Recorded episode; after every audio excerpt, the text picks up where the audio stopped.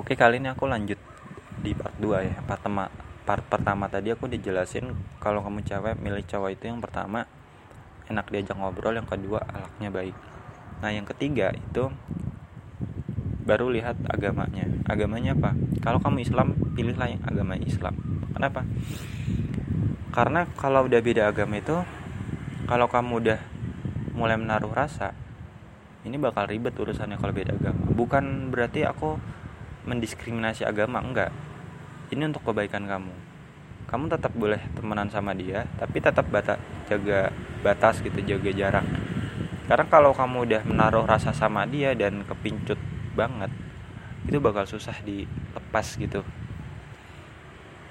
Dan kalau udah bersatu jadi suami istri nah itu bakal repot banget sih kalau beda agama. Soalnya tuh berbenturan sebenarnya satu agama dengan agama lainnya pada dasarnya ya kan? Misalkan Islam sama Kristen. Jelas beda gitu loh. Dari segi ajarannya Tuhannya dan sebagainya. Dan banyak masalah agama itu berawal dari situ. Jadi untuk meminimalkan resiko carilah yang seiman. Islam. Ini penting yang ketiga ini. Kenapa aku nggak taruh agama di awal kalau kamu masih tak kenalan karena karena ini untuk membuatmu lebih terbuka sama siapa pun. Ketika kamu udah menemukan cowok yang diajak ngobrol enak akhlaknya baik misalkan ada 100 orang nih. Nah itu udah kemungkinan mulai ada rasa yang lebih sebagai lebih dari teman. Nah untuk membatasi lebih ketat carilah yang seiman.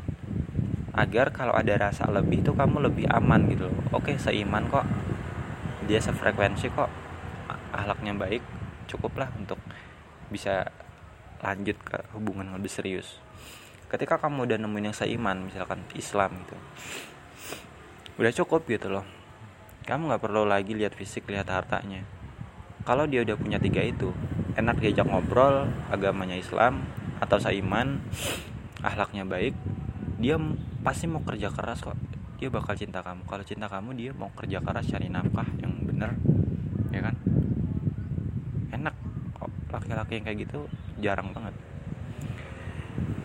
Cowok itu kalau beneran cinta dia bakal melamar kamu kok. Nggak cuma bilang I love you aja. Janji-janji manis. Jangan percaya deh